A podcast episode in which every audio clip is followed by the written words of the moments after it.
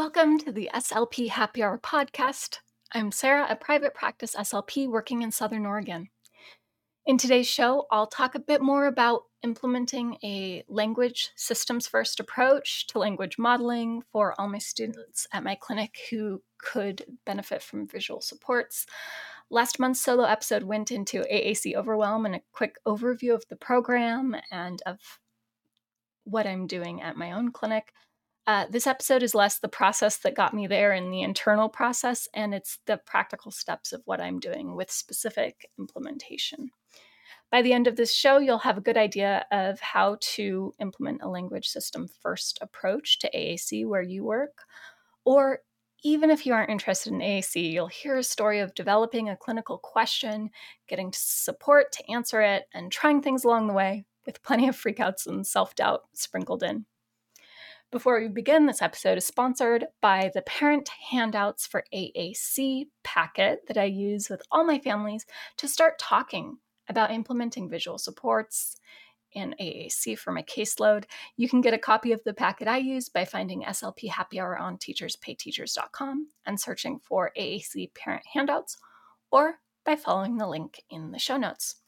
So let's get to the pilot program, which is modeled by the program implemented by Sarah Cruz SLP.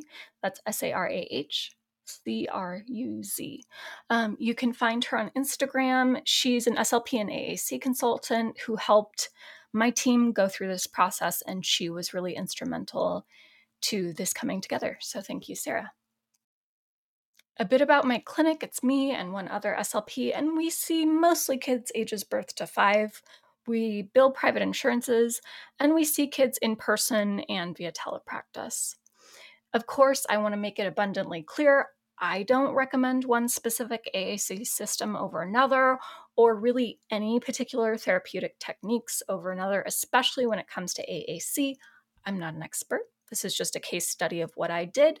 It you know it's this is realistic implementation so this isn't perfect this isn't the best way to do things this is just one way, and I will honestly share with you what went well and didn't go well. So let's get started. So let's get to three considerations or three steps for implementing this program. Step one identify who needs to be a part of this AAC program. Really, who needs AAC? It's any student not making progress with verbal speech, and I'm really especially targeting ages two to three since I do a lot of birth to five. I want to get AAC in the hands of kids when they're younger and not older. But of course, I'm thinking about my whole caseload. I'm also going through my school age students and trying to figure out if they've had previous AAC evaluations or trials at their schools. And remember, AAC is visual supports for language. So the amount of kids who could benefit from access to this is probably bigger than you initially think. I have kids who aren't talking much and kids who are talking a lot but are stuck with I want plus object. And they're not progressing much past that thanks to other therapies that teach kids that phrase. Uh, so that's a pet peeve of mine, but Regardless, remember this doesn't need to be a high tech system for every single one of your students. Start with not worrying about what the communication system is. Make a list of students who would benefit from this and let the needs of your students guide you to your next step. Step two is research and get input, put, and then choose and implement the system in a systems first approach. So that means I'm not doing an individual AAC trial for every child. I am choosing a system and every student on that list has access to it, whether it's a high or low tech version, whatever I can realistically do. So I met with other preschool SLPs who had more AAC experience than I did. I had a meeting with the local school district's SLP or the SLP in the larger district that most of my students will go to for kindergarten. I wanted to see what systems they were familiar with. And I ended up choosing Touch Chat Word Power 60 and I'm gonna make this clear I definitely did a research phase. I got the input of my community. I tried systems uh, with several different systems with several different students.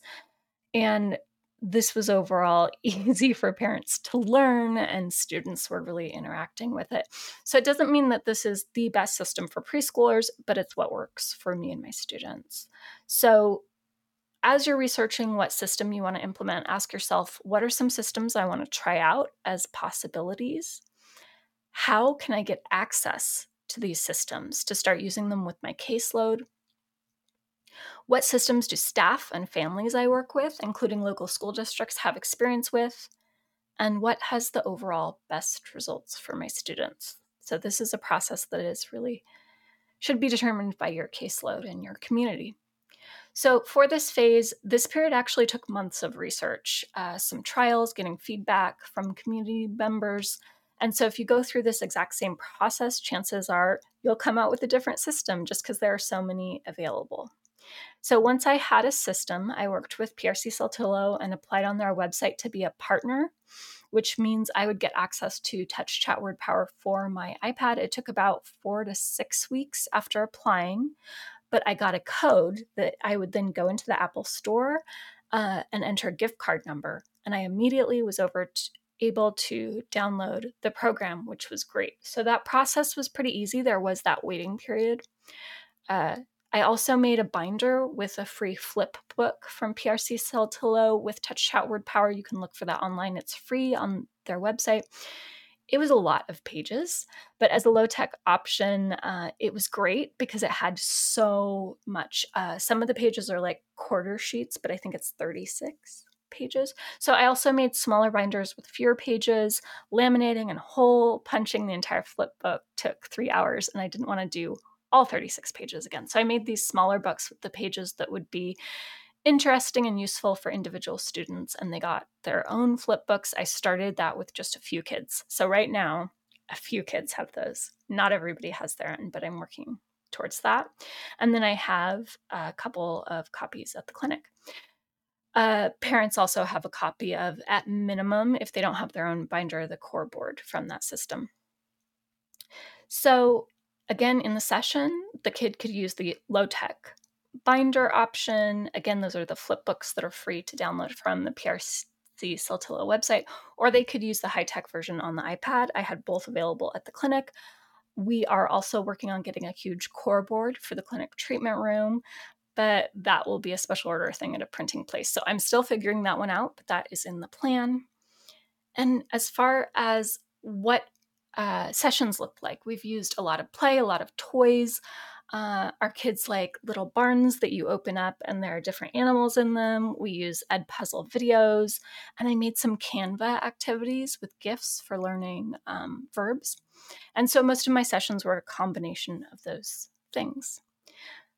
So remember, a systems first approach means all kids get access to the program. Easier said than done, of course, and it's a tier one intervention. So if it doesn't work for the child or they need something different, we'll absolutely shift to something different. We are not forcing one system on every kid. So that takes us to our third step monitoring progress and deciding on the next steps. Full disclosure, this is where I am now. I'm figuring out what progress monitoring looks like and how to decide on next steps with the students we see at the clinic. Our plan is to meet once a month as a clinic, uh, me and my SLP employee, and identify, go through those kids that we identified in step one need access to systems, and um, if we need to problem solve, if they need access to more words, what families' feedback is, what is and isn't working for them.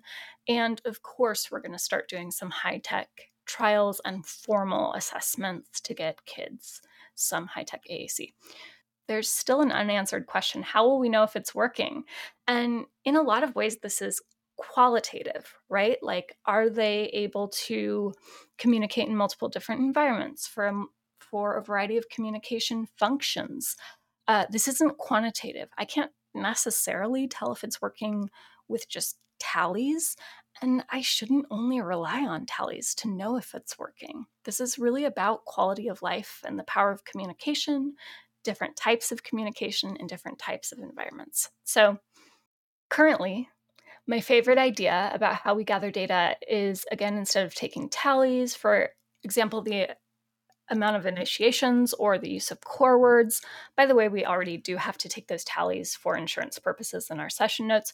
I want to sit with parents and identify the, the settings in which the child participates in, how they're communicating now, and start implementing visuals uh, for a variety of communication functions in different environments. Because truly, I only care so much about my tallies and what a child can show me in our session. And I care quite a bit about if they're able to express their needs, preferences, desires, and make social comments and reject in their day to day activities outside of the speech room. So, if AAC allowed a student to communicate in more settings, that's, I mean, really the proof is in the pudding. Uh, that's what we want. So, let's measure what matters. Can the child express themselves in a variety of settings with a variety of communication functions? So, to be clear, we will be also doing some AAC evals, and we're working to get multiple high tech trials of devices in the clinic. And we'll continue with that. Right now, I have access to, and I'm naming programs not because they're the best, but because no one would name programs for me. And it was really frustrating. So, uh, TD Snap. So for that one, it's Tobii Dynavox. I downloaded the app for free, but the light version doesn't speak. So I signed up on their website as a partner. The process was super easy, and now my version speaks. So that's how I did that. Um, and then Touch Chat Word Power, I explained earlier in the podcast how I got that. And then I also did a LAMP training with my PRC Saltillo rep. You can find out who your rep is online. And after that, I got access to LAMP as well. So that brings us to the end of today's show as I discussed my imperfect but realistic implementation of an AAC system at my clinic, including how I chose the system, how I'm implementing it, and how I'm monitoring progress. If you have any questions about this process or you have feedback, you can feel free to reach out on our website. Uh, just find the contact form. Uh, this episode is recorded on the land of the Takelma and Cow Creek Umpqua tribes. I hope this episode has been a little slice of an SLP happy hour for you. Thank you for listening. Until next time.